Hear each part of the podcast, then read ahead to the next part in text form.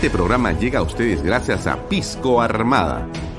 Un pisco de uva quebranta de 44% de volumen y 5 años de guarda. Un verdadero deleite para el paladar más exigente.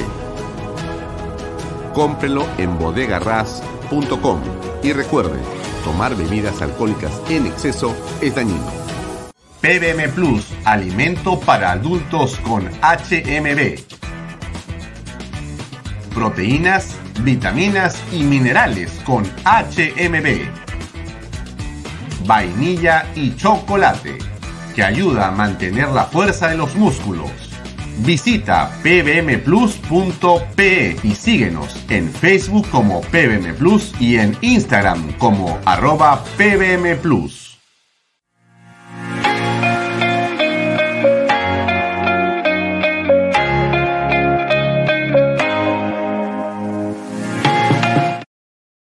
Bienvenido a la familia Sarcleti. Contamos con más de 20 años construyendo momentos especiales en más de 21 establecimientos ubicados en Lima y provincias. Tenemos la variedad de carta más grande para compartir en familia, con amigos o simplemente tomarte un tiempo para ti.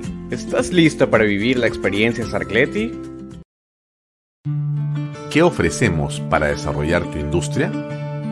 Lotes industriales desde 300 metros cuadrados lotes con zonificación I2 e I3, gas natural, fibra óptica, energía de media tensión, planta de tratamiento de aguas residuales. Múdate hoy a Indupark y aprovecha los excelentes beneficios. Ingresa a indupark.com.pe. Indupark, creamos desarrollo. ¿Qué tal amigos? ¿Cómo están? Muy buenas noches. Bienvenidos a una nueva edición de Bahía Talks. Mi nombre es Alfonso Bahía Herrera, como todos los días de lunes a viernes desde las seis y media de la tarde estamos con ustedes para compartir aquello que pasó, que pasa, que está sucediendo en el país y que tiene, por cierto, un toque de política o a veces tiene una profundidad política importante y por eso la traemos aquí y la comentamos. ¿Qué duda cabe de la importancia que tiene el Señor de los Milagros en nuestra patria? Vamos a hablar de eso un poco también hoy día con ustedes. Comentemos que el programa de hoy eh, tendrá como invitado a Santiago Carranza Vélez Chirinos. Él es director de El Reporte. Como usted sabe, El Reporte es un medio digital que tiene varias versiones que durante el día llega a miles de personas a través del WhatsApp. En la mañana se produce un noticiero muy temprano, llega después el PDF con artículos de opinión eh, y un editorial que siempre eh, permiten a usted tener y en todo caso reflexionar sobre una posición en torno a lo que está pasando en el país. Y en la noche también se produce un noticiero en audio que es el eh, reporte nocturno.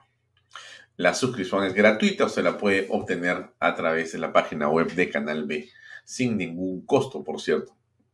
Bien, y bueno, vayamos. Ah, tenemos, tenemos hoy día también, me estaba olvidando decirles, eh, perfiles con Pepe Mato, que va a tener un invitado muy interesante que es Giancarlo Sanguinetti. Le recomiendo ver la entrevista, es y corre directamente aquí por Canal B a las 8 en punto de la noche.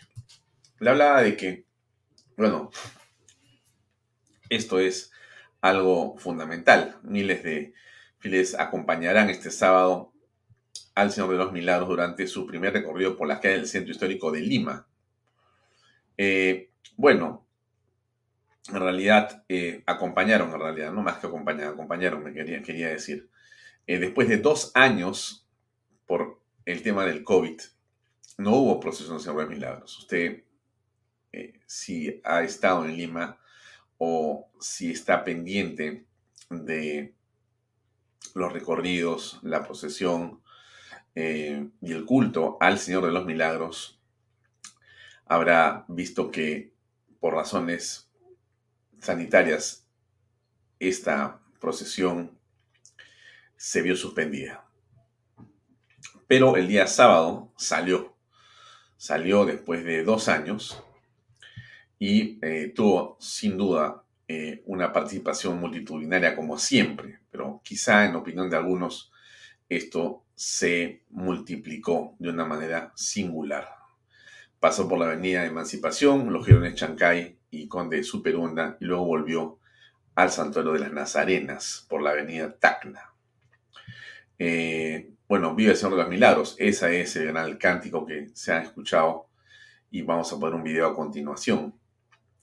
Eh, la hermandad del Señor de los Milagros que reúne a una gran cantidad de fieles. Como usted sabe, es una asociación eh, religiosa integrada por más de 5.000 miembros que está dividida en 20 eh, eh, cuadrillas y en grupos de cantoras, somadores y hermanos honorarios. Esta está, dirigida por un mayordomo, digamos, general, nombrado por el arzobispo de Lima. Y lo que hace la hermandad es difundir básicamente la fiesta y la procesión del Señor de los Milagros. Y bueno, cargan la imagen por las principales calles de la ciudad. Es eh, la procesión seguramente más importante en el mundo en cuanto a cantidad de personas que asisten, que la siguen, ¿no? Está la procesión, está después la feria taurina. En realidad es una de las tradiciones más notables de nuestra patria. Una de las tradiciones más notables de nuestra patria. Aquí le pongo algunas imágenes de lo que fue esta salida del Cristo de Pachacamilla.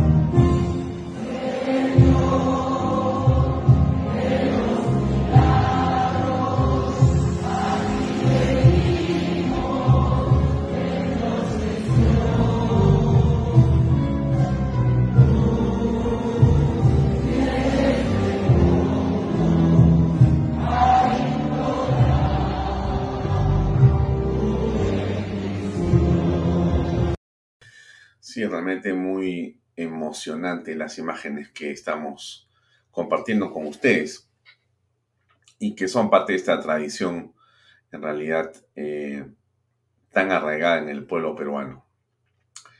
Otro, digamos, eh, hecho que estuvo alrededor de esto que no fue necesariamente grato fue la presencia de algunos políticos en la sede de la parroquia de las Nazarenas, la iglesia de las Nazarenas. Eh, y básicamente esto causa un rechazo, no porque la autoridad política no pueda estar en la, digamos, en las misas que se, que se eh, llevan a cabo cada hora, ¿no? Usted sabe que la misa, a ver, el domingo creo que la primera ha sido a las cinco y media, puede ser, o a las seis y media la primera misa. Ah, hay quienes hemos estado ahí a las siete y media del día domingo. El domingo. Esta imagen que le he puesto yo corresponde al día sábado, eh, a la salida, pero el día domingo ha habido misa, ¿no? El día domingo ha habido misa. Este, durante todo el día, por cierto. Pero a cierta hora, a cierta hora, la, la, sí, más de 300 años me dice Mercedes este, con respecto a la tradición, ¿no? Bueno, entonces, ¿Qué es lo que, lo que le quería contar yo? Que creo que en realidad cualquiera puede ir, esto es libre, por cierto, y también las autoridades, ¿no? Pero ahí se produce una situación que me parece que no está bien. Cuando la autoridad eh, quiere un trato especial, ¿no? Quiere un trato especial y este trato especial eh, lo impone o en todo caso lo permite en función a que la gente no pues está de acuerdo con lo que hace esa autoridad y bueno, la gente reacciona viéndolos a ellos. Por eso es que, mire, acá hay una imagen de la señora Dina Boluarte, que es la que eh, estuvo en esta misa y la gente estuvo afuera, digamos, muy molesta por lo que estaba pasando, ¿no? Aquí hay un video sobre ese momento tenso que se dio en la puerta de las Nazarenas.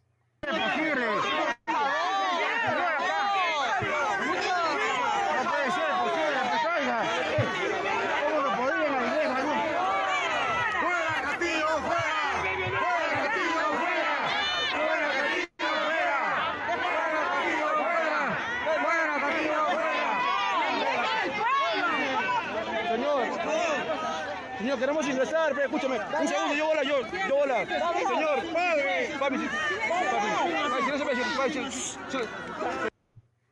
Bueno, ya ustedes están apreciando lo que ocurrió, ¿no? Insisto yo, creo que eh, cualquiera puede ir y todos tienen el derecho. Creo que si una autoridad quiere ir, puede hacerlo de manera reservada y, y seguramente va a poder escuchar misa como todos lo hacemos, ¿no? Nadie quiere un trato especial, nadie es distinto en especial frente a una misa, ¿no? Qué cosa más absurda, ¿no? Este, pero bueno, entonces se produjo una situación anómala, anómala, que lamentablemente este, ocurre siempre que aparece la señora eh, Dina Boluarte, ¿no? La vez anterior en el Jockey Club, usted se acuerda, 28 de julio, 29 de julio, la señora Dina Boluarte eh, apareció y se le ocurrió pasearse con algunos congresistas por diferentes lugares de eh, la zona del comedor de socios y los socios se pararon a gritarle lo mismo que le han gritado ahora. Fuera Castillo, fuera, fuera Castillo, fuera. Es la señora la que causa esa sensación, ese repudio, ese rechazo. Eh, así son las cosas y quizá ella debería meditar un poco eh, por el hecho de querer quizá tener algún trato especial también frente a un acto litúrgico como es este, de las misas en las Nazarenas. Si tanto le parece interesante, importante el señor de los lo que debería hacer es eh, permitir que la procesión pase por la Plaza de Armas. No sé si esto será así, no sé si va a pasar por la Plaza de Armas, en realidad no, no, tengo necesariamente el recorrido en mis manos. Eh, a ver, eh, algo tengo de recorrido en mis manos, pero no sé si esto es algo que a ver, déjenme ver si lo puedo compartir con ustedes en este momento.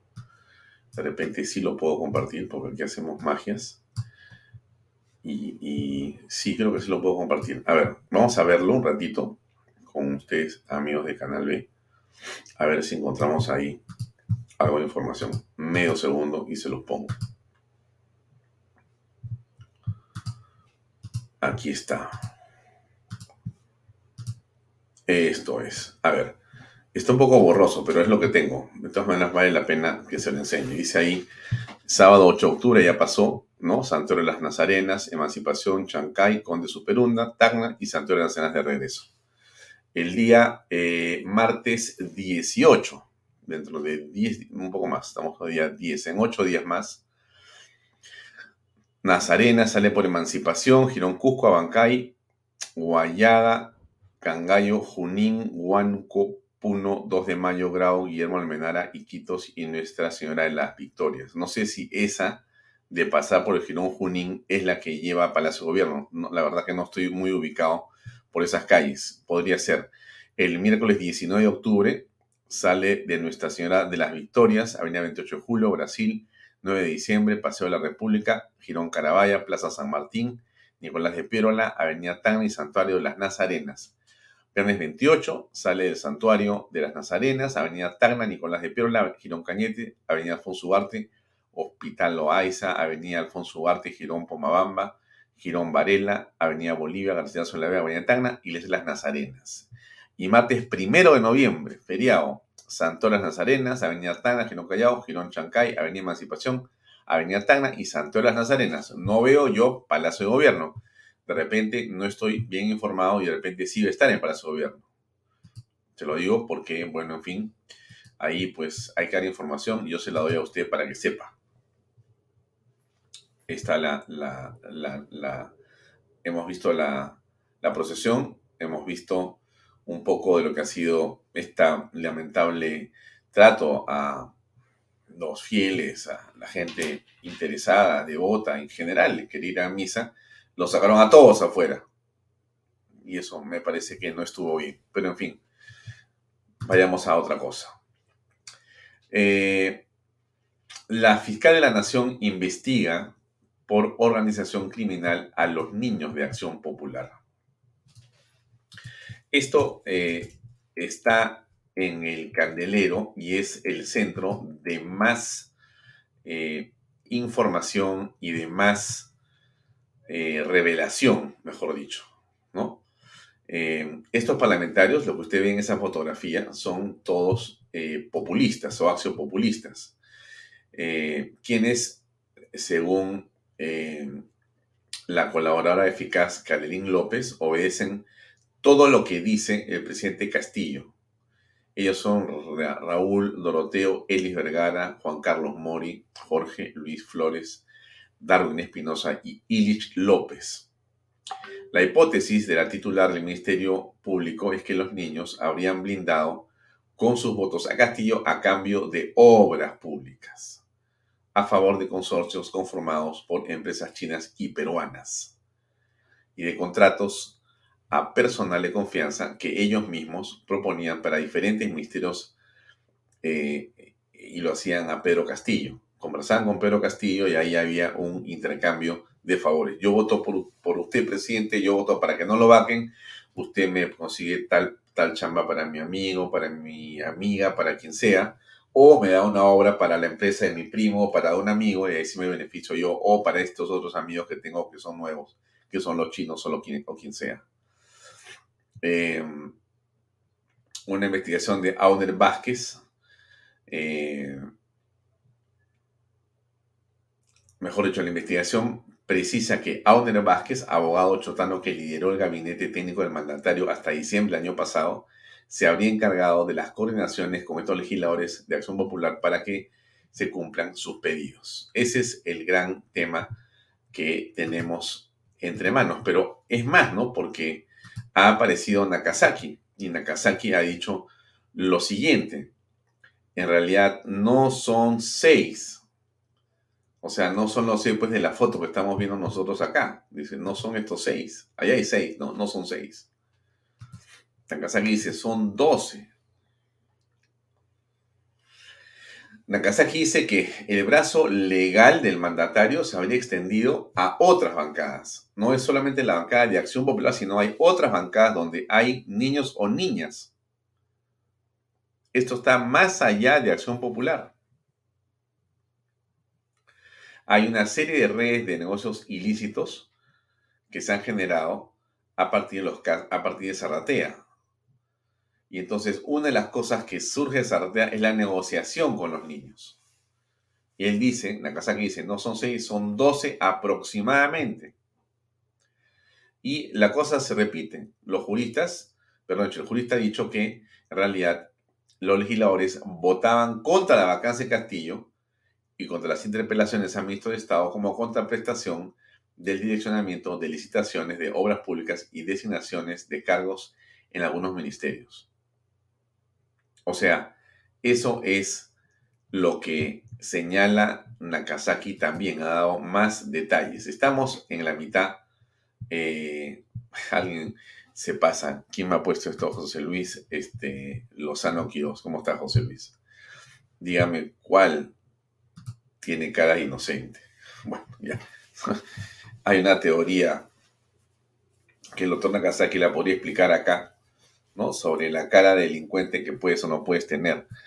Pero en realidad esa cara de delincuente, como dice el señor José Luis Lozano Quiroz, no es así, pues la teoría es que eso eh, se pensaba en la historia del derecho penal de que las caras hacían los delincuentes, pero no siempre es así. Hoy día, como usted sabe, la cara de los más sonsos termina siendo la cara de los más sinvergüenzas. Y nada hace pensar que bajo ninguna circunstancia, ni las caras de buenos, ni los títulos universitarios o grados, ni lo que sea, hacen a las personas honestas. Al final hemos visto en el país lo que ha ocurrido en los últimos años y realmente es de terror, pero así, de terror. Eh,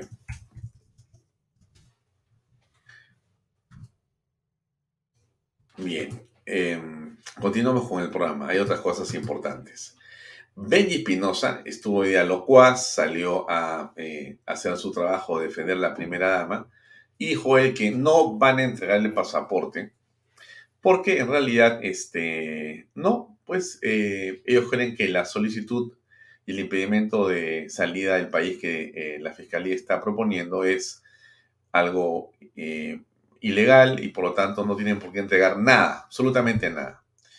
Eso es en realidad en lo que es el argumento del Señor.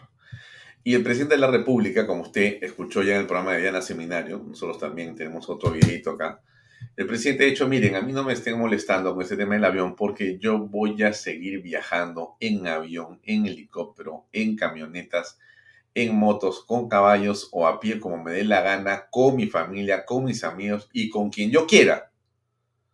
Y si no le gusta, ganen su elección. Eso ha dicho el presidente Pedro Castillo en, digamos, una actitud que usted mismo juzgará. De que tenemos pendiente compromisos políticos y económicos fuera del país y la próxima semana vamos a solicitar nuevamente al Congreso de la República para salir del país, no para hacer turismo, no para otra cosa, sino para arrancar compromisos, para darle a los niños de Cangallo, para darle a las madres de Cangallo, a los agricultores de Cangallo, de Ayacucho y del Perú.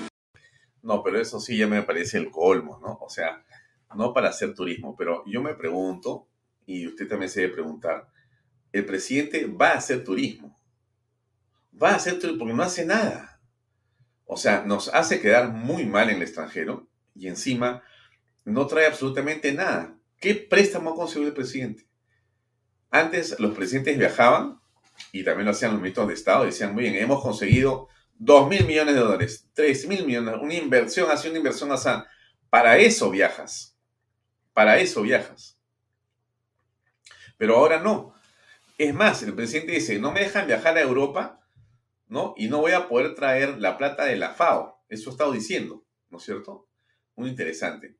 Eh, hay organismos, hay organismos que prestan dinero y hay países que prestan dinero a través de sus oficinas de desarrollo, pero están condicionados. ¿Sabe usted eso? O sea, yo te presto el dinero, pero con una condición. A muy bajo interés, o de repente sin intereses inclusive. ya me lo pagas, te presto pues 500 eh, millones de dólares para programas educativos que yo produzco en mi país, te los voy a dar gratis a ti, ¿no? Ya. Este, pero no te cobro, ¿no? Me vas a deber, me lo te doy 10 años de gracia y me lo pasas en 20 años sin intereses. Bueno, parece interesante, ¿no es cierto? Con una condición. ¿Cuál es la condición? Bueno, la condición es que tienes que hacer los programas que yo te diga. O sea, yo te voy a dar unos programas o vas a tener que hacer políticas como las que yo quiero. Bueno. ¿Y qué políticas son? Muy sencillo género. Así es, políticas de género. Me haces el baño para los que, no, para el baño inclusivo y me vas a, hacer todos estos manuales que la señora Flor Pablo le encanta producir. Toda esta educación eh, eh, sexual a partir de los 5 años de edad.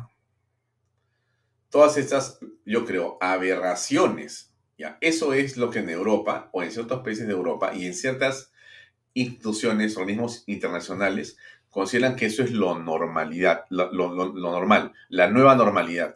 Y por lo tanto, te presto plata y no hay ningún problema. Más si quieres te presto lo que tú necesitas. Con esa pequeña condición que para ti no es ninguna condición, ¿no?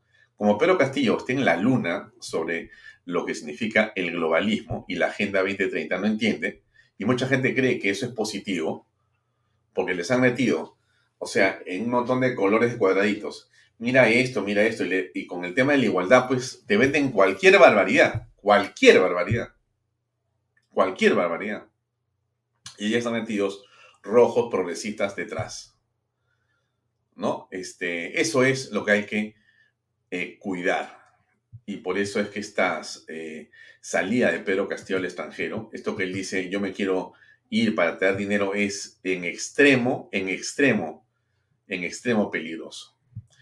Em, aquí hay algo interesante que ocurrió eh, en esta conferencia que hizo el día sábado y domingo Vox, el partido de derecha conservador en España. Invitó al señor Milei, este argentino, que es un político que tampoco tiene pelos en la lengua. Un pedacito del discurso de Milei para la desesperación de los progresistas. Aquí va. Miedo, vayan y den la batalla contra el surderío, que se la vamos a ganar. No tengan miedo, somos superiores productivamente, somos superiores moralmente. Vayan y den la pelea. Esto no es para tibios, esto es para tomarlo de cara a los socialistas y ganar esta batalla. ¡Viva la libertad, carajo! ¡Viva la libertad, carajo! ¡Viva España! ¡Viva Vox! ¡Viva Santiago Abascal! ¡Viva la libertad, carajo! Muchas gracias. Bueno, eso que dice el señor Milley, con lo que estamos nosotros de acuerdo, por supuesto, es algo que está ocurriendo en el mundo. ¿No? La reserva moral de la izquierda progresista quiere robarse todo y quiere que cualquiera que les dice y les sale al frente este, sea exterminado, desaparecido, sufra eh, lo que se llama eh, la desaparición de las redes sociales. ¿No es cierto? Ellos te bloquean donde sea, como fuere que sea.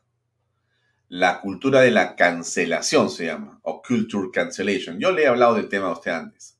Cuando quiera, hacemos aquí de repente algún debate sobre la cultura de la cancelación. Tendremos a un experto para que nos hable más del tema.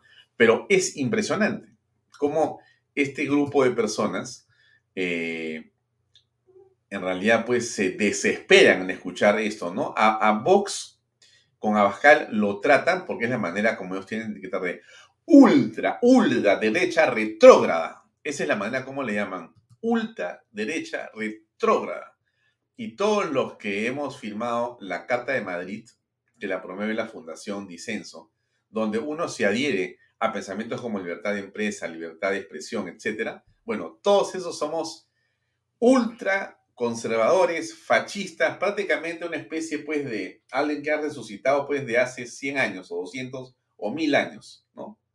Y, eso es lo que, en fin, en eso están. Por supuesto que el señor Trump le manda un saludo a Vox y le manda un saludo a Pascal, ¿no?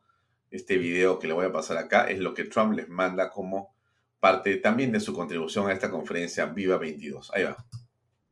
By thanking Santiago Abascal for the incredible job that he does. It's a very unique situation that we're all in, but we have to make sure that we protect our borders and we do lots of very good conservative things. Spain is a great country and we want to keep it a great country. So, congratulations to Vox for just so many great messages that you get out to the people of Spain and to the people of the world.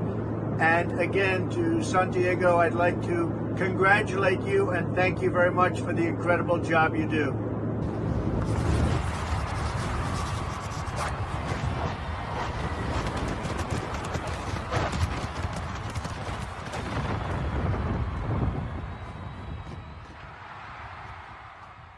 Claro, esto lo ven los, como diría, este, Milei el surderío rojo y pierden la cabeza, ¿no? Porque lo que ha ocurrido es que el mundo los ha comenzado a identificar. Durante décadas, el conservadurismo y la derecha globalmente han estado ocupados en trabajar, en desarrollar sus empresas, en impulsar eh, la tecnología, en dedicarse a sus familias. Pero se abandonó la batalla cultural. Se dejó de lado la batalla cultural. Y ese es el centro del problema. Pero eh, en los últimos quizás cinco años y los últimos, digamos, 24 meses de manera mucho más intensa, cada vez más y más personas han abierto el ojo y se han comenzado a preocupar por lo que pasa.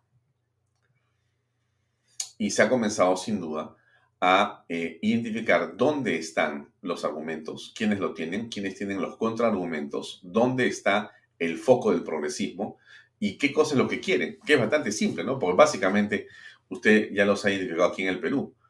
Yo le pongo acá solamente para que no le quede duda de lo que pasó con, con mis hijos No Te Metas. Eh, uno de los eventos más importantes, por cierto, en la historia de las movilizaciones en el Perú, que los medios no destacan. Es, yo, yo realmente me quedo sorprendido. Se habla de lo que quieran, ¿no? O sea, le das más millaje a la boda de un futbolista, a la infidelidad de alguna chica de la televisión. Eh, los realities son mucho más importantes, por cierto. Una discusión entre dos conductoras es tendencia, pero una marcha que saca a la calle un cuarto de millón de personas o medio millón de personas donde no se pierde un celular, donde no hay un desmán, eso no es importante. Si eso no es importante, ¿dónde están las prioridades de la prensa? Le pregunto yo a usted. Nosotros somos prensa, como diría este el señor Aníbal Torres, somos prensa alternativa, ¿no?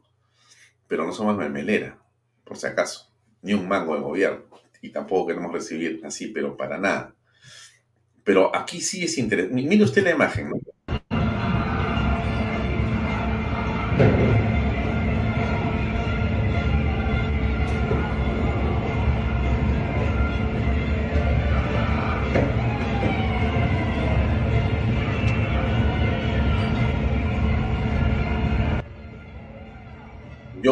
Dije el otro día que estaba comentando este video cuadras de cuadras de cuadras de personas, ¿no?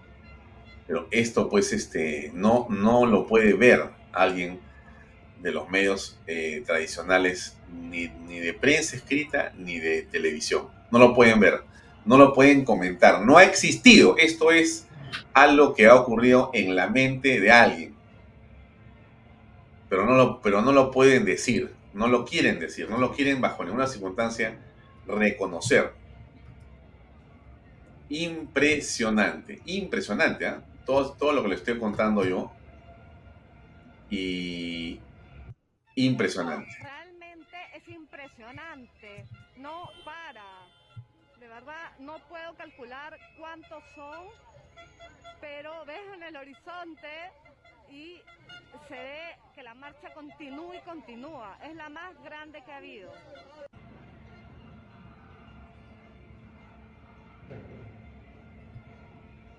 Miren ustedes, miren ustedes. O sea, con el perdón de los progresistas y los caviares, ¿no? Este, esto pues ni en sueños lo van a ver. Ni en sueños lo van a ver. Es imposible. Pero esto no hay un titular. No hay un titular.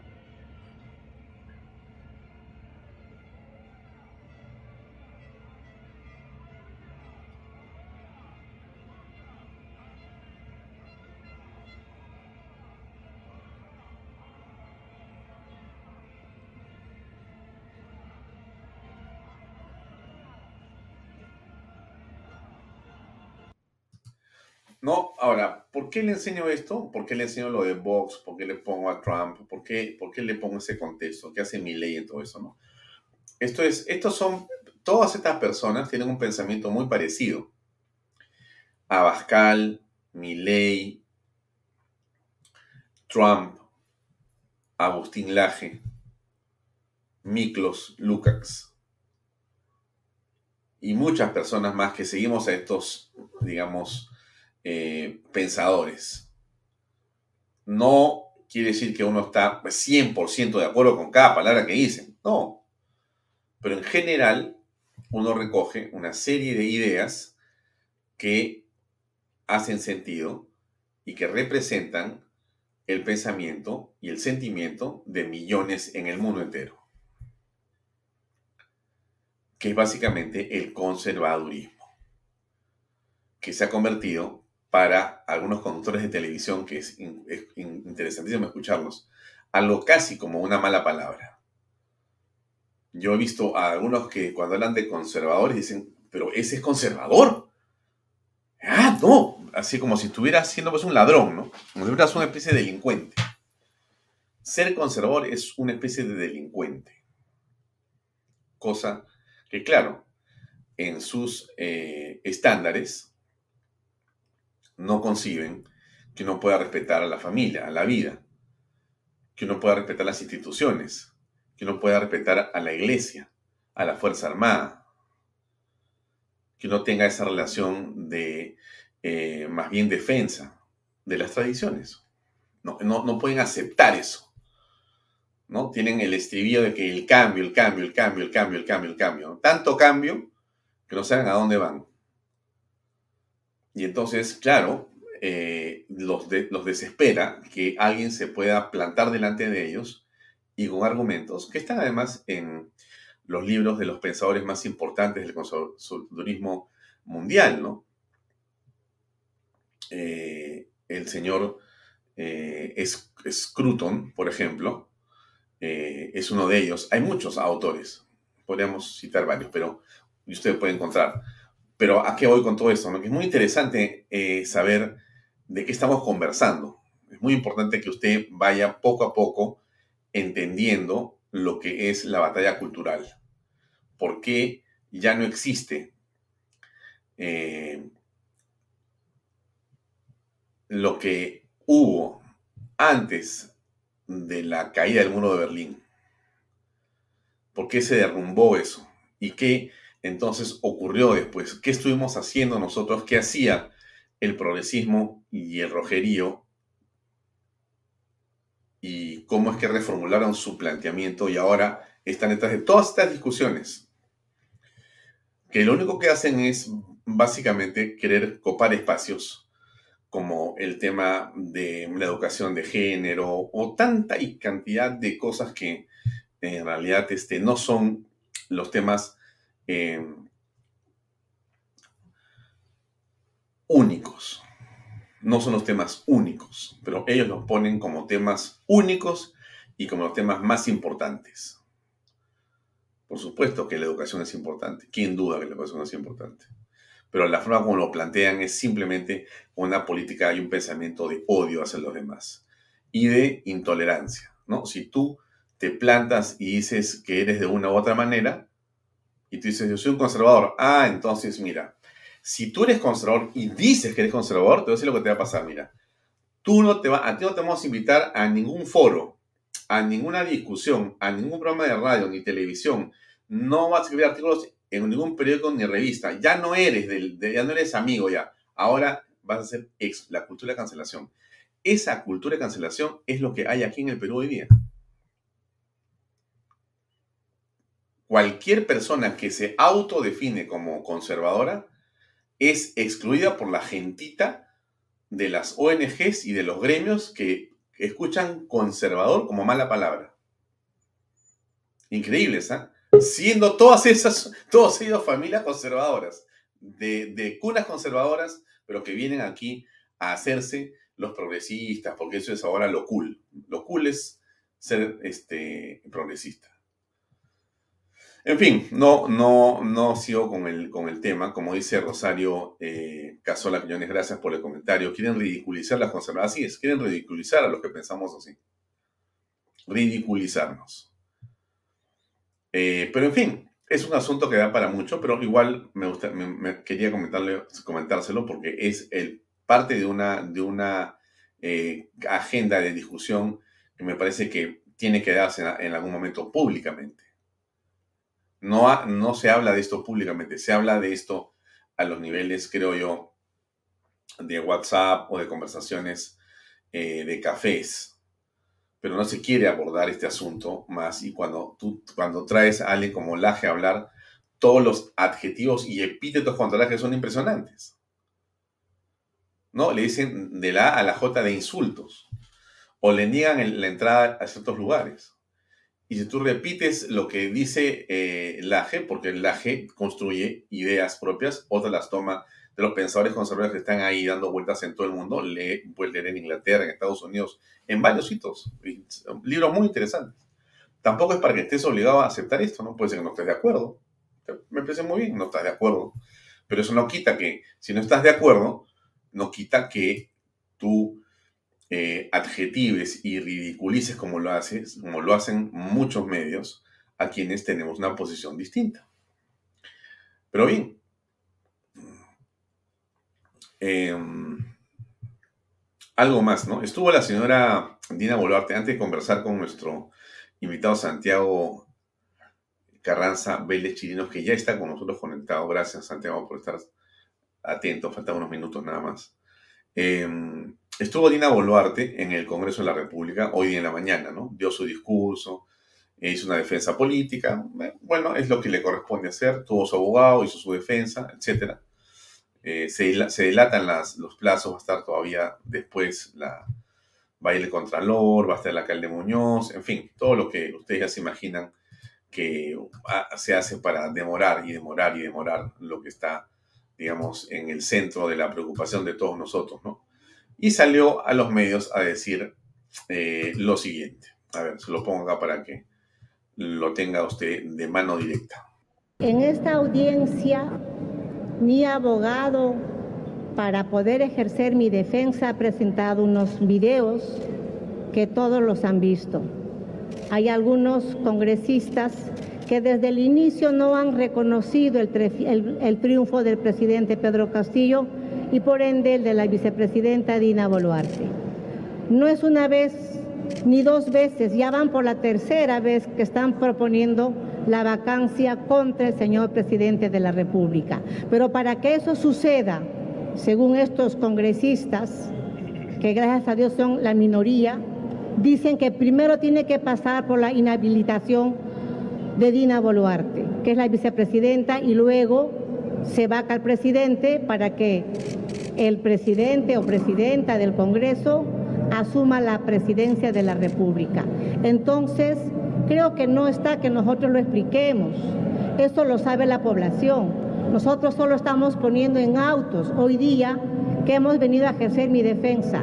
Están queriendo forzar una interpretación al artículo 126 de la Constitución y al parecer el Contralor de la República estuviese jugando en pared con estos congresistas antidemocráticos que quieren dar un golpe de Estado a un gobierno legítimamente elegido. Ministra, ¿cómo Yo creo que la, la señora Boluarte nuevamente, eh, más bien, yo tengo la impresión que hoy día ha lucido bastante desesperada la señora Boluarte, ¿no?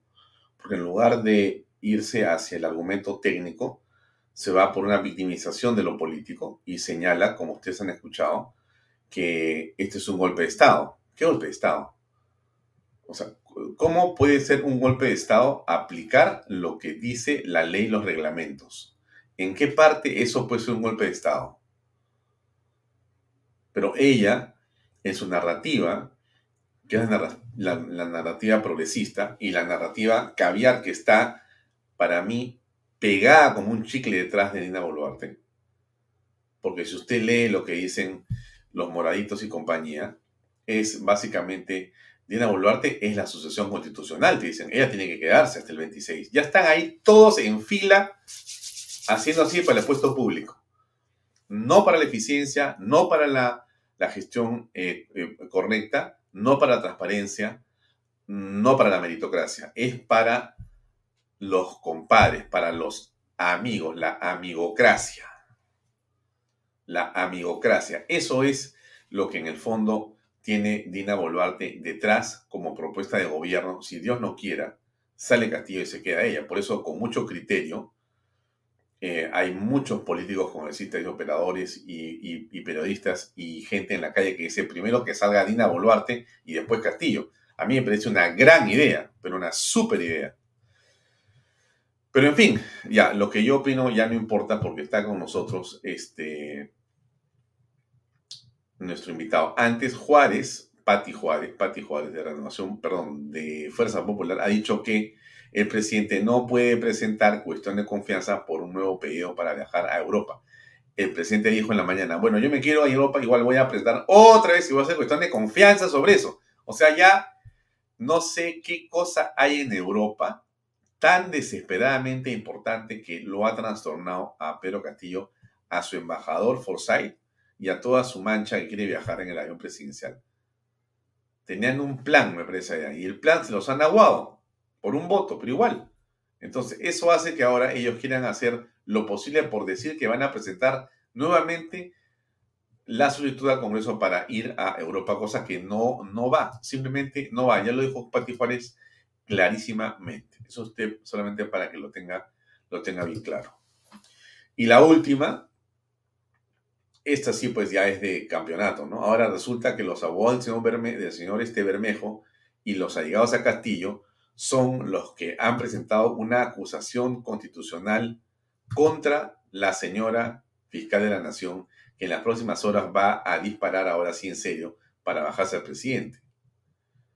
O sea, siete veces se han reunido con el presidente Pedro Castillo en los últimos meses esos abogados que hoy presentan una acusación constitucional contra la fiscal de la Nación que es casi de parte del presidente de la República. O sea, si eso no es obstrucción de la justicia, ¿qué cosa es obstruir la justicia? Inconcebible. Pero en fin, dejémoslo ahí. Ya lo con nuestro invitado que ya está conectado con nosotros. Estimado Santiago, buenas noches. 19 y 19 minutos. ¿Cómo te va? Buenas noches, Alfonso. Muchas gracias siempre por el espacio. ¿Cómo has estado? ¿Cómo está el reporte? Bueno, cuéntanos eso, por favor. Bueno, está súper bien el reporte, vamos creciendo día a día creo que al inicio de tu programa contaste más o menos cómo funciona nuestro servicio. Eh, básicamente damos dos podcasts al día, uno en la mañana a las 8 de la mañana y otro a las 5 y media de la tarde, en la que resumimos las noticias más importantes para finalizar, bueno, para empezar y para finalizar el día. Y hacia las 12 del día mandamos a su vez un eh, documento en PDF con columnas de opinión, que creo que es para darle la amplitud y el análisis debido a las noticias, ¿no?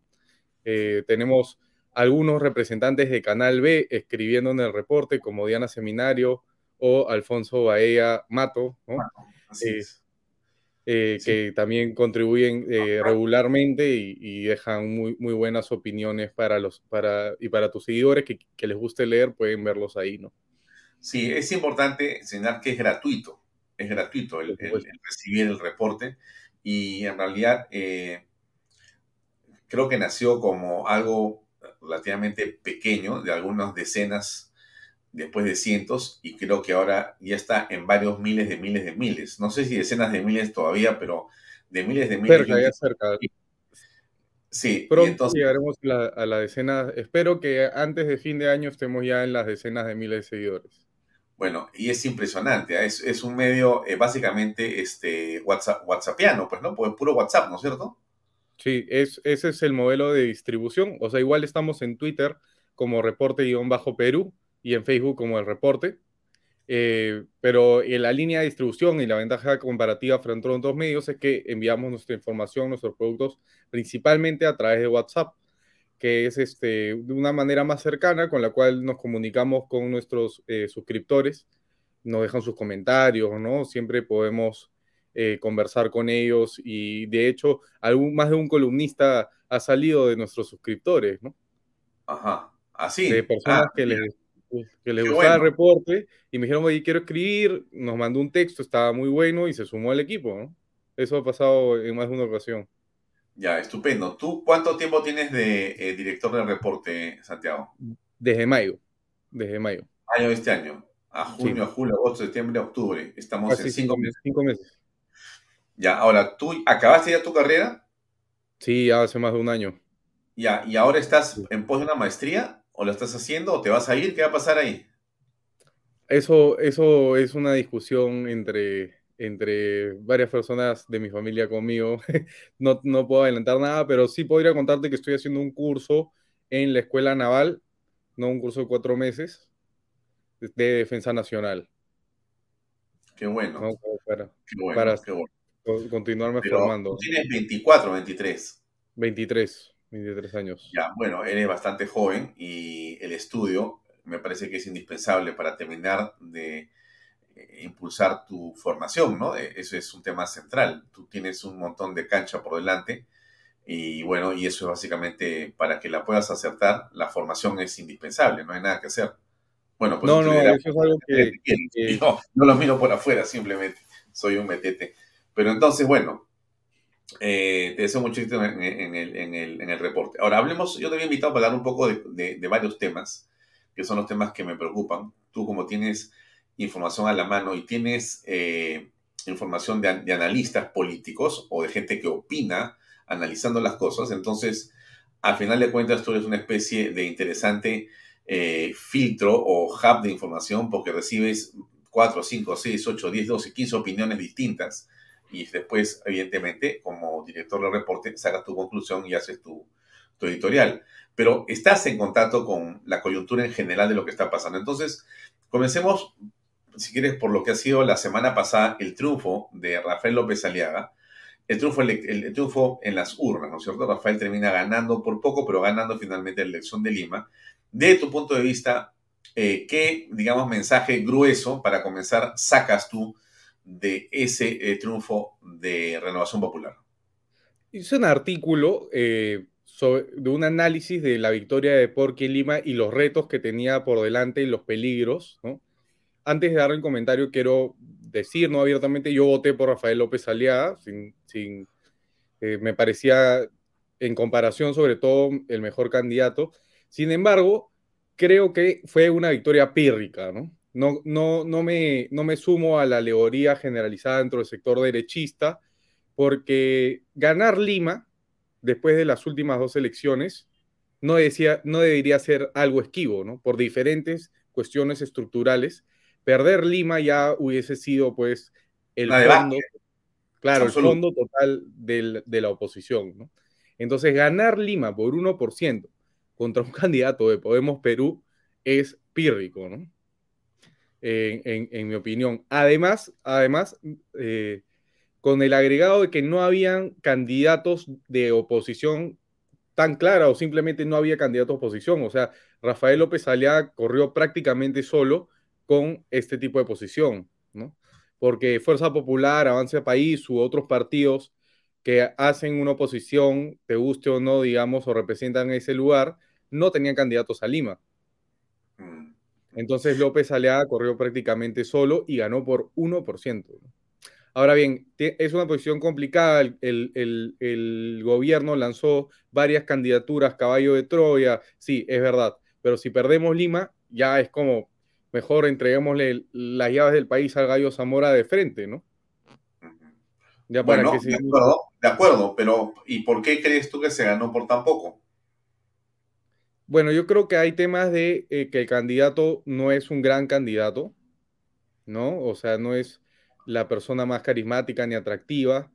Eh, el voto se dividió entre otros, entre otros candidatos que también son conocidos, ¿no? Como Daniel Urruesía tiene algunas campañas. Hay que agradecerle Eh, a César Combina al Fujimorismo. Puede ser, o sea, y entre los otros fujimoristas que apoyaron, ¿no? Dejando su, su partidismo en esta elección por el post de la oposición, ¿no? Eh, a Combina y a otros más, ¿no? Me, me parece algo eh, bien hecho, ¿no? O sea, era lo que había que hacer, ¿no? Como te digo, perder Lima ya es prácticamente entregar el país, ¿no? Ya, ¿qué más puedes hacer? Sin embargo, yo sostengo que hay algunos peligros detrás de la elección de López Aliaga, ¿no? Y el peligro principal es que la oposición para la prensa, para la gran prensa que tú, que tú has estado comentando cómo, cómo operan y cómo, cómo operan perniciosamente, ¿no? Para, la, para esta gran prensa, López Aliaga va a dejar de ser oposición. Ahora va a ser, la, y la oposición en general, por ende, va a, va a dejar de ser oposición, va a ser el mini oficialismo de Lima. Mm. El, otro tanto- gobierno, el otro gobierno. Claro. Por lo tanto, cualquier error de la Municipalidad de Lima será explotado en la prensa, en las redes, y automáticamente equiparado con cualquier error de Pedro Castillo, relativizando. o sea, multiplicado por un, por un millón, obviamente. Claro, o sea, a, López Aliaga eh, se equivoca en una declaración, se demora dos meses más en entregar una obra. Eh, cualquier, cualquier cosa que puede pasar en cualquier gestión, sin quitar que sea buena o mala, no, no hay político, por más bueno que sea, que no se equivoque, ese más mínimo error que pueda tener se va a utilizar para defender a Castillo, para desviar la atención, para relativizar con los errores del gobierno. Entonces la oposición va a comenzar a tener responsabilidad sobre un gobierno en particular, que es muy importante porque es Lima, es un tercio del país. Entonces ahí tienes un primer reto. Primer reto contra la prensa. La prensa va a utilizar a López Aliaga como chivo expiatorio para quitarle la atención a Pedro Castillo. El segundo reto viene de la confrontación que propone López Aliaga contra el gobierno y que el gobierno va a explotar esa confrontación. Y entonces en este artículo que hice para el reporte yo planteaba que se, entramos a una situación similar a lo que pasaba con Evo Morales y la media luna en Bolivia. La media luna es, la es, es este, las regiones y los departamentos ricos de Bolivia, que tienen más recursos naturales, que son más globalizados, que tienen mayor cantidad de población blanca, no tanto indígena, o más mestiza, no tanto indígena, no, no es, un, no es una, eh, digamos, regiones eh, tan sindicalistas ni indigenistas como es la base dura del MAS, ¿no? Era como Lima, un tercio del país, 50% del PBI se producía solo en la media luna, los, alcaldes eran por lo general también hombres blancos y ricos. Entonces, ¿qué ocurría? Evo Morales, para, para sostener su 60%, su 50% de aprobación, confrontaba todo el tiempo contra el supuesto machismo, racismo, explotación de los políticos de la media luna. Y eso le dio un montón de petróleo, un montón de gasolina para generar el discurso que estos populistas del socialismo del siglo XXI usan, ¿no? Estos quieren mantener las estructuras de dominación, quieren eh, someter al pueblo y por supuesto, ¿no? Siempre había el, alcalde de Santa Cruz que se le escapaba la frase racista. Siempre había el alcalde de alguna de esas regiones que se pasaba de la raya en el ataque contra los indígenas o les quería prohibir todos los sindicatos, ¿no? Entonces, la oposición poco inteligente de la zona rica del país, que tiene 50% del PBI como Lima, le terminó siendo funcional a Evo Morales, porque le permitió y le dio la excusa perfecta para el discurso divisionista que proponen los populismos, ¿no?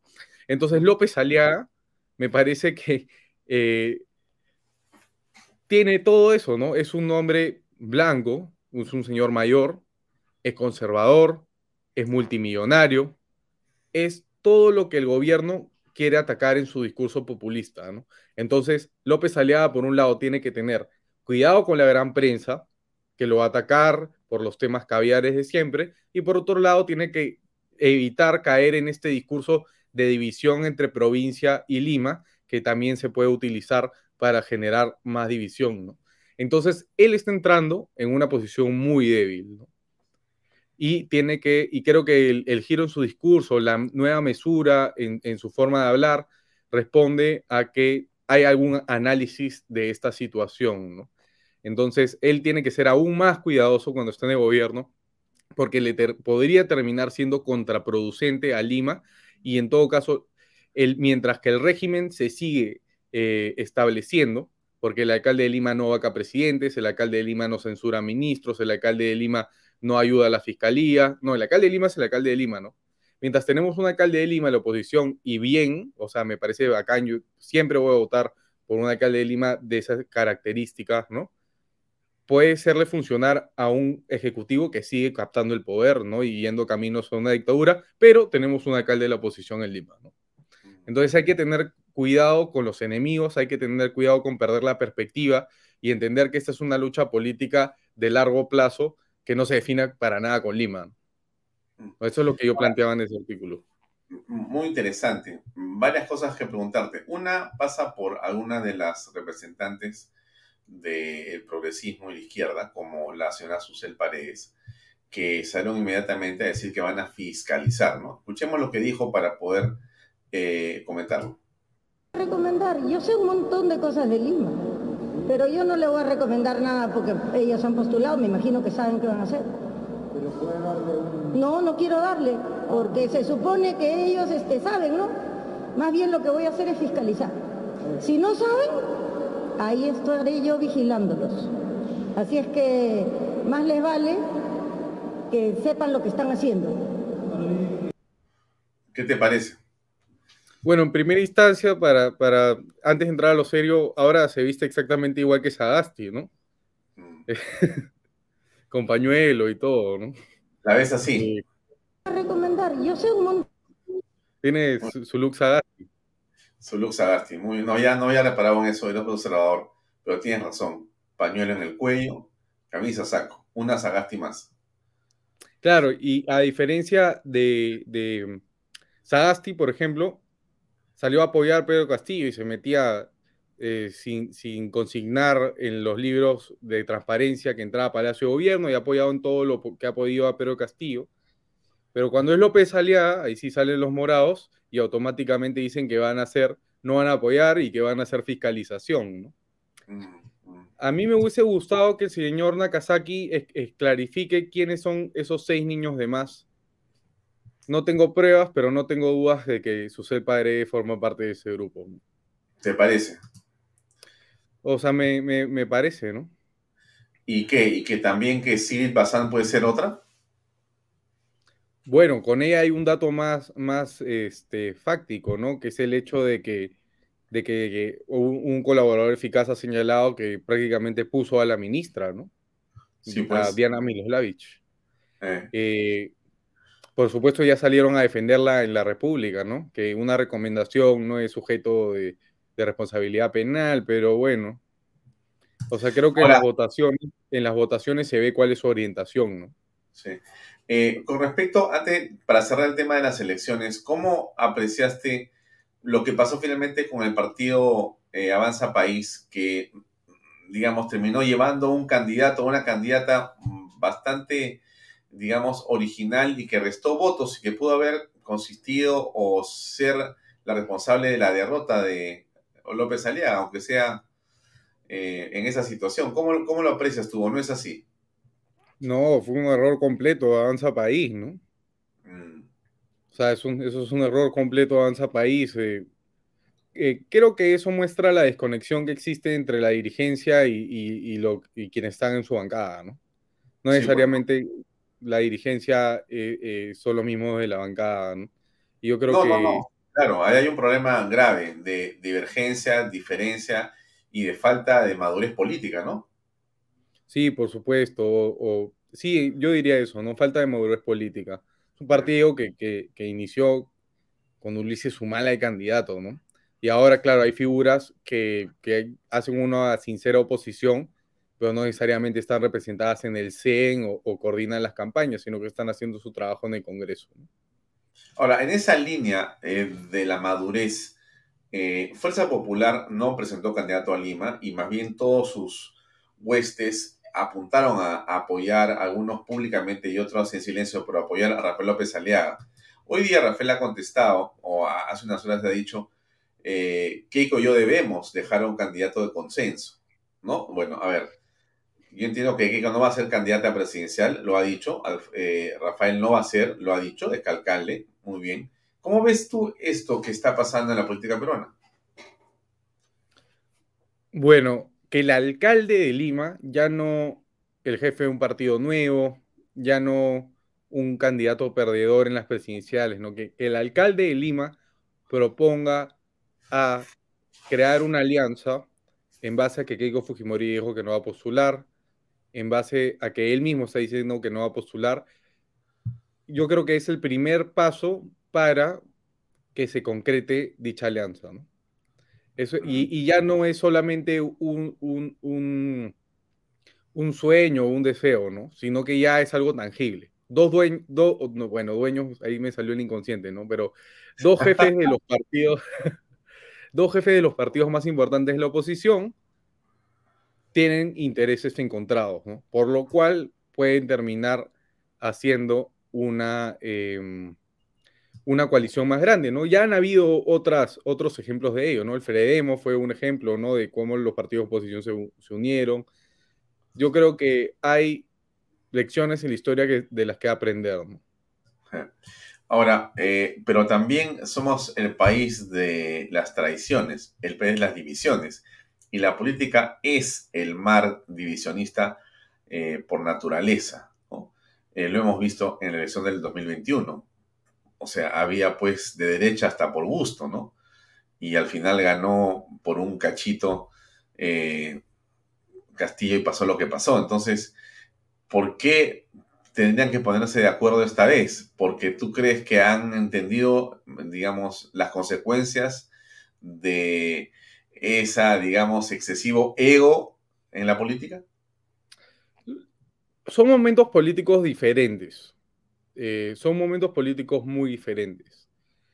Las coaliciones políticas en la oposición se forman cuando uno estás en la oposición, ¿no? En una clara oposición. Ahora, tenemos hoy un gobierno que es abiertamente marxista, ¿no? Entonces, ya desde el centro hasta la derecha tienes a opositores, ¿no? De usen más o menos. Eh, es diferente la ser oposición a Pedro Pablo Kuczynski, por ejemplo, ¿no? O a Alan García, que eran personas más relativas al centro, entonces que no generaban que, digamos, cierto sector del centro a un lado eh, se pudiesen unir, ¿no? Sino que estaba más dividido y ellos estaban más hacia el centro, ¿no? Ahora tienes un claro espectro de personas que piensan más parecido que tienen que hacerle frente a un ultra autoritario, ¿no? Entonces, lo que se tiene que conseguir, ¿no? Es plantear una oposición como se hizo con la estatización de la banca, ¿no? Que es el, es el, el precedente más, más, este... Más cercano más, más parecido. ¿no? En paso-tiempo, ¿no? Acción Popular, por ejemplo, era del grupo más, del Fredemo era lo que estaba más a la izquierda, digamos, pero no eran em, estatizadores, ¿no? Tampoco, no eran, em, no eran comunistas tampoco, ¿no? Entonces se pudo hacer con un partido de centro hasta los más de derecha una coalición. Em, Entonces, yo tú, verías, tú verías una coalición posible en el eh, Fujimorismo, Fuerza Popular, Renovación Popular, ¿avanza país? Sí. Ahora, muchos dicen, oye, pero avanza país en realidad, eh, una cosa son sus congresistas, tú lo acabas de decir, y una cosa son, es el partido. El partido en realidad, dicen algunos, yo no, no, no me consta porque no conozco los detalles de ese movimiento, no existe es un rótulo, es un logotipo, en realidad. Se alquila, depende quién sea el candidato. Se alquila es un decir, porque no necesariamente estás pagando. O sea, tú tomas la membresía para postular, si quieres, ¿no? ¿Qué piensas al respecto? Que si no mantienen una identidad partidaria cercana a lo que consiguieron en la última elección, van a desaparecer. Ah, o sea, ellos tienen, ellos, ellos, o sea, eso hay, hay, hay eh, politólogos que lo han estudiado a fondo y, con mm, data eh, cuantitativa y cualitativa, ¿no? Que los partidos políticos que traicionan sus posiciones primarias terminan desapareciendo. Y ese es el problema de por qué desaparecen todos los partidos de gobierno, ¿no? ¿Por qué desapareció eh, PPK? Su gobierno terminó siendo cualquier cosa menos lo que propuso. ¿Por qué desapareció el Partido Nacionalista? Porque su gobierno también terminó siendo cualquier cosa y no lo que propuso en un, inicio. Lo mismo el APRA, el APRA también ha desaparecido, ¿no? Aunque tenga una base organizativa que los está haciendo revivir, también desapareció. Entonces, si Avanza País no sigue representando la línea de lo que representó en las últimas elecciones y lo que viene representando los congresistas que le dan réditos políticos, eventualmente terminará desapareciendo y sacarán 3 o 4% en la próxima elección y nos pueden fregar. Espero que ah. tomen esa perspectiva, ¿no? Yo les recomiendo leer eh, El mal menor de Carlos Meléndez para, para que hagan su estrategia política de cara a las siguientes elecciones, ¿no? Y que les puede convenir mucho más tener a 15 congresistas en una bancada de 50 derechistas que no tendrán ninguno y 3% solo, ¿no? Sí, pues ellos pueden pensar como pensó la candidata a la alcaldía y algunos candidatos a la alcaldía que estaban también apoyando a la señora Soto, ¿no? cuando yo les preguntaba, pero ¿qué haces postulando si no vas a ninguna parte? No, no, al contrario, ella va a sacar, ella va a ganar. Pues, eso pues realmente es una locura lo que estás planteando, es parte de la inmadurez. Ahora, pasando al, otro esquema que tiene que ver con lo que viene haciendo el gobierno. A ver, eh, Pedro Castillo eh, continúa acumulando acusaciones. El rumor eh, que hemos escuchado nosotros durante todo el día es que mañana posiblemente se esté presentando la fiscal de la Nación ante el Congreso de la República. ¿Tú tienes alguna información al respecto? Bueno, lo que han publicado los principales diarios, ¿no? Eh, han dicho que lo más probable es que esta acusación sea tan contundente que junte dos casos en uno, que serían los casos Petroperú y Puente Tarata 3, lo cual le daría desde un punto de vista penal, yo no soy penalista, mayor fuerza, ¿no? Eso en base a lo que han opinado penalistas de, diversas tendencias, Alfonso, hoy día, ¿no? Penalistas que se reconocen desde la derecha hasta los de la República, digamos, se han visto preocupados por lo que puede sacar la fiscal de la nación, ¿no? Esperemos que, como estas especulaciones, eh, sean tan sus argumentos legales sean tan contundentes como para dejar un shock político mediático que quiebre voluntades en el Congreso, ¿no? Que es lo que necesitamos en este momento. Eh, Manuel Romero Caro, que es un economista eh, conocido y además ha sido ministro de Industria en su momento, eh, en la época de Alan García, dice que mañana martes 11 de octubre la fiscal de la Nación, doctora Benavides, presentará al Congreso la acusación constitucional contra Castillo. Es tan contundente que cualquier cosa puede pasar. Los milagros existen, estamos en octubre. Esto lo escribió a las 3 y 50 pm. No sé si eso está confirmado, pero es lo que ha puesto Manuel Romero Caro en su Twitter. Y, en fin, ha tenido algunos cientos de retweets. Esperemos que algo de esto ocurra. ¿Cómo eh, visualizas esto? en relación a lo que es esta acusación constitucional que han hecho los abogados de Bermejo, los amigos del presidente Pedro Castillo, que básicamente van contra la fiscal de la nación, pero a toda velocidad. ¿Cómo, cómo juega eso en esta coyuntura? No hay que darle tanta importancia, te, diría Alfonso. Me parece que es una, y esta es una lectura completamente personal, ¿no? Es una forma de mostrarle al, eh, o sea, yo creo que están desesperados por su situación judicial. Yo sí creo que Pedro Castillo está medianamente o está desesperado eh, por su situación judicial, porque es lo único que le causa inestabilidad, porque en todos los otros terrenos prácticamente ya ha ganado, ¿no? Entonces, o sea, y además hay pruebas, ¿no? Tiene a su, a su cuñija, digamos, de un modo presa, ¿no? Y yo creo que cualquier persona, por más mala o lo que sea que seas, le afecta que un familiar suyo vaya preso. Entonces sí creo que hay un ambiente de desesperación. En ese ambiente de desesperación, estos abogados mercachifles, que además son asesores del despacho de Bermejo, no solo son los amigos o los abogados Castillo, sino que tienen un sueldo del Congreso de la República. Eh, han presentado esta denuncia contra la fiscal de la Nación, que son libres de hacerlo, ¿no? Pero es una, es una contraofensiva mediática, creo que pírrica también, ¿no? Es simplemente para generar una noticia en contra, para desviar la atención en las noticias, para vengarse, eh, no sé, poco inteligentemente eso no va a tener ningún efecto, ¿no? Ya, tú no crees que esto llegue a mayores, esto se va a diluir.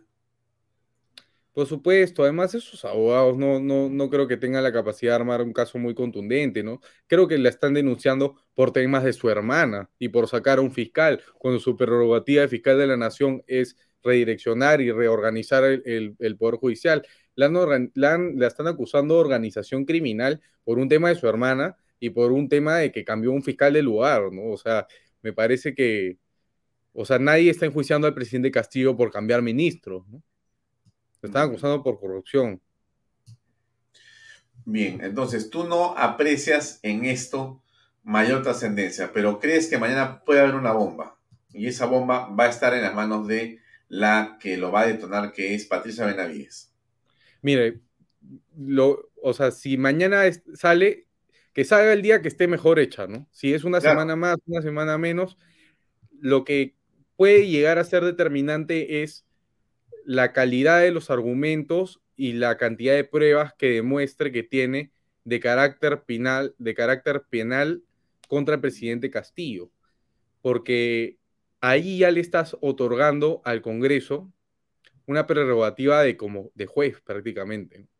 Porque lo que te están diciendo es ya no solo si tú llegas a vacar o a inhabilitar o a suspender al presidente de la República, ya no solamente es un acto político, sino que automáticamente con esa cantidad de pruebas el presidente sin inmunidad entrará a un juicio penal. ¿no?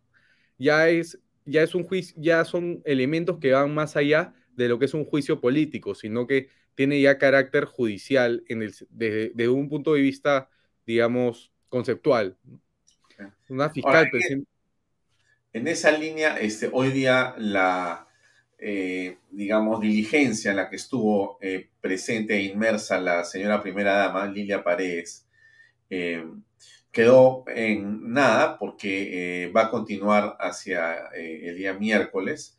El, el, abogado Benji Espinosa ha dicho que ellos no piensan dar ningún pasaporte y que en todo caso el hecho de que quieran restringir el derecho a la señora eh, Lila Paredes para poder viajar al extranjero o movilizarse es en realidad un abuso de derecho. Bueno, eh, es o yo, yo no, no, no soy penalista, no, no sé a, a, nivel procesal qué tanto abuso no sea, pero no, en verdad no me parece, o sea, la, la, de, ya de, mi opinión política personal, ¿no? No me parece esa señora está en número dos en el organigrama de organización criminal, ¿no? Y, y, acá, y ya hay personas de esa presunta organización criminal que están en prisión preventiva, ¿no?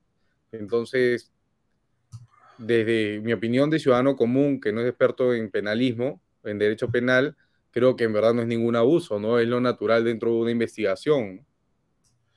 Mm. Bueno, has hecho acordar eh, el hecho de dónde se ubica ella en este diagrama que la Fiscalía ha venido, digamos, tocando y que está ahí para que lo podamos repasar un segundo, ¿no? Eh, ustedes ven en la cabeza al lado izquierdo a Pedro Castillo Terrones como presidente de la República y como cabecilla de esta organización criminal según la Fiscalía.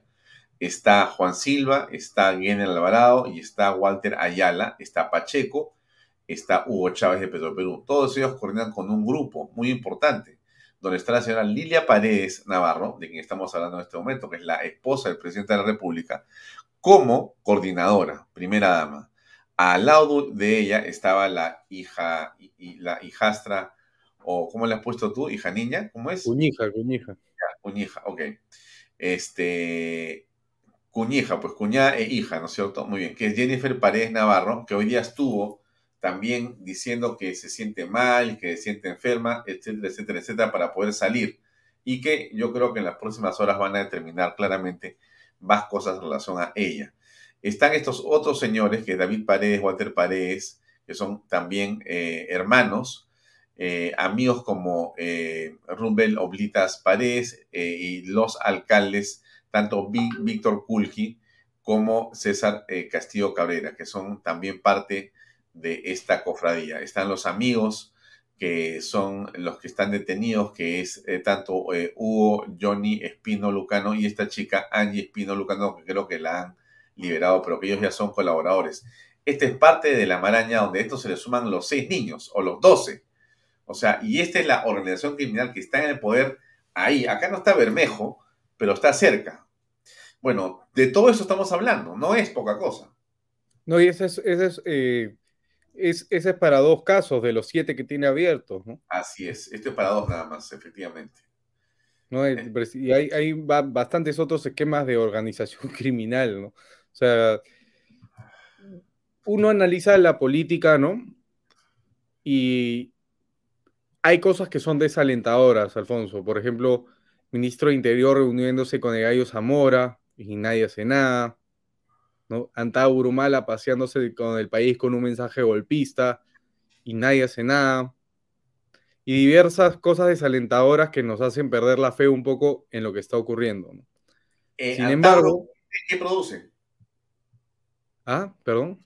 Antauro, en esta coyuntura, ¿qué cosa es lo que agrega de complejidad? Bueno, para empezar, desvía un montón la atención sobre esto. Claro, este- esta es la noticia en realidad. Esa es la verdadera noticia, ¿no? Claro. Desvía un montón la atención sobre eso y está levantando reservistas para cerrar el Congreso, ¿no? O sea, y, eh, una particularidad de, de este tipo de políticos como Cerrón, como Antauro, que de verdad dicen lo que van a hacer. Sí. o sea, ¿cómo Cerrón dice, voy a hacer esto y lo hace, ¿no?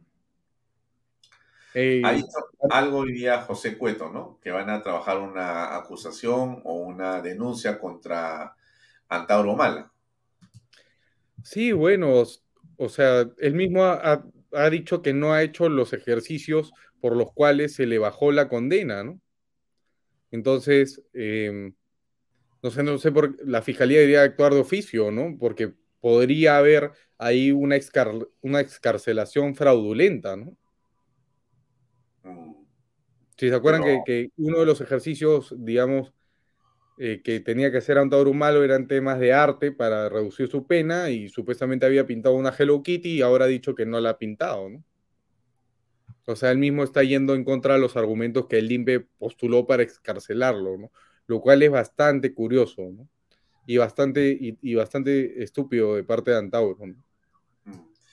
Bueno, eh, para, para terminar, eh, Santiago, dándote las gracias siempre por tu participación.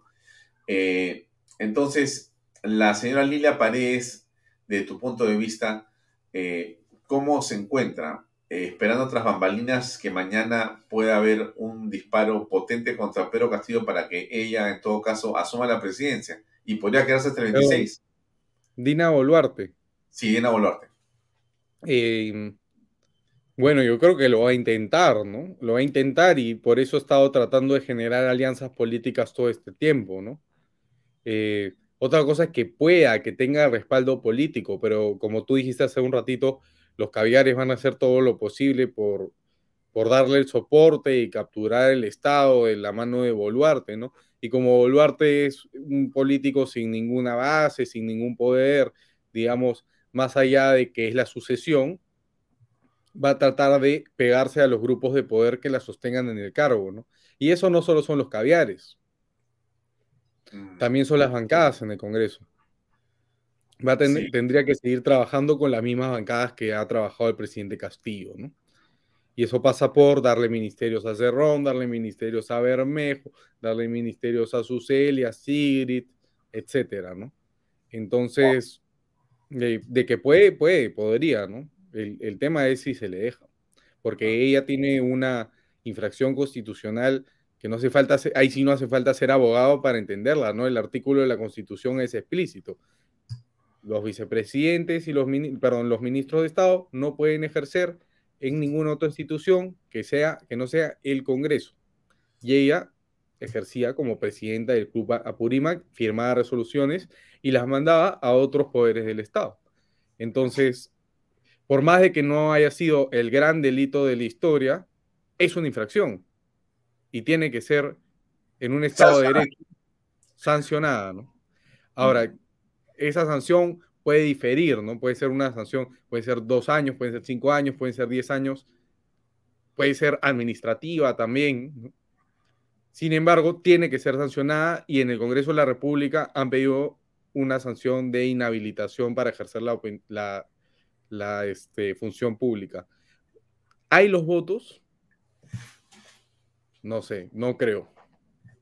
Sí, Entonces, nos enfrentaríamos a un escenario eh, bastante, bastante movedizo y de hecho yo sí tenía una información sobre ese punto, ¿no? Que desde hace unos meses se ha venido hablando de que en el caso de que Dina Boluarte asuma la presidencia, ella ya tiene un plan consolidado a sabiendas de su precaria situación, que sería en los primeros días de gobierno, en el mismo eh, mensaje a la nación en su juramentación, presentar un proyecto de adelanto de elecciones ella, Ya. lo cual le daría un espacio para gobernar un año, un año y medio, con Suficiente. oxígeno, oxígeno político es la primera mujer presidenta de la historia, gabinete caviar, y hace su partido y, vuelve en la siguiente elección.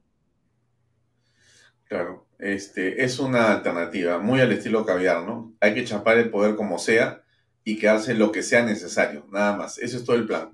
Y a los caviares les encantan los gobiernos de transición, ¿no? Sí, claro, ahí hacen de todo, hacen de todo. Esos son sus gobiernos favoritos, ¿no? Sí, débiles y ellos con la prensa lo soportan y lo defienden y van succionando. Es impresionante, ¿eh? Y dejan a todas sus fichas claves en los ministerios claves que se perpetúan ahí durante muchos años. ¿Cuántos funcionarios que dejó Paniagua siguen? Hasta ahora.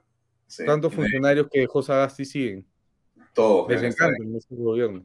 Sí, sí, por eso que Sagasti estaba tan contento de recibir a Pedro Castillo en Palacio de Gobierno y de, como tú has recordado, escabullirse por la puerta falsa sin dejar registro de nada, ¿no? Bien extraño.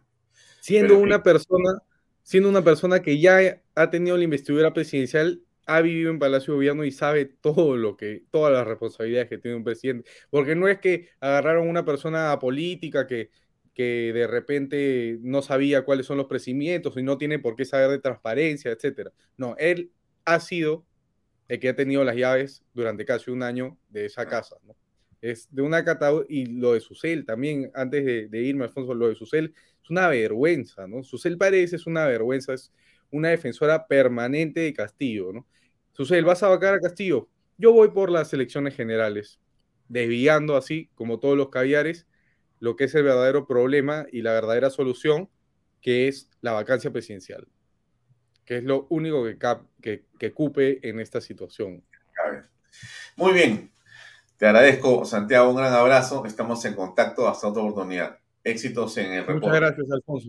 Cuando quieras. Hasta luego. Buenas noches. Amigos, eso es todo por hoy. Gracias por acompañarnos. Mañana a seis y media en punto. Esta noche estamos invitados donde Batters, donde el Sabelón. Ahí estaremos más tarde. Gracias y buenas noches. Este programa llega a ustedes gracias a Pisco Armada un pisco de uva quebranta de 44% de volumen y 5 años de guarda. Un verdadero deleite para el paladar más exigente. Cómprelo en bodegarras.com y recuerde, tomar bebidas alcohólicas en exceso es dañino. PBM Plus, alimento para adultos con HMB. Proteínas vitaminas y minerales con HMB. Vainilla y chocolate, que ayuda a mantener la fuerza de los músculos.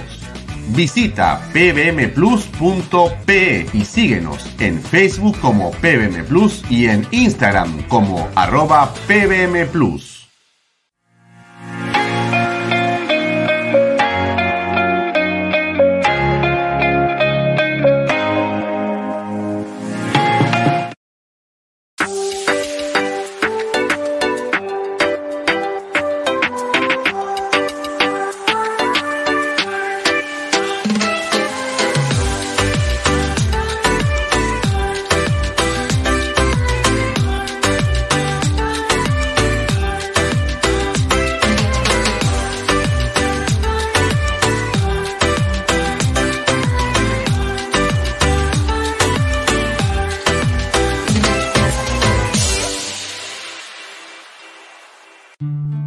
¿Qué ofrecemos para desarrollar tu industria?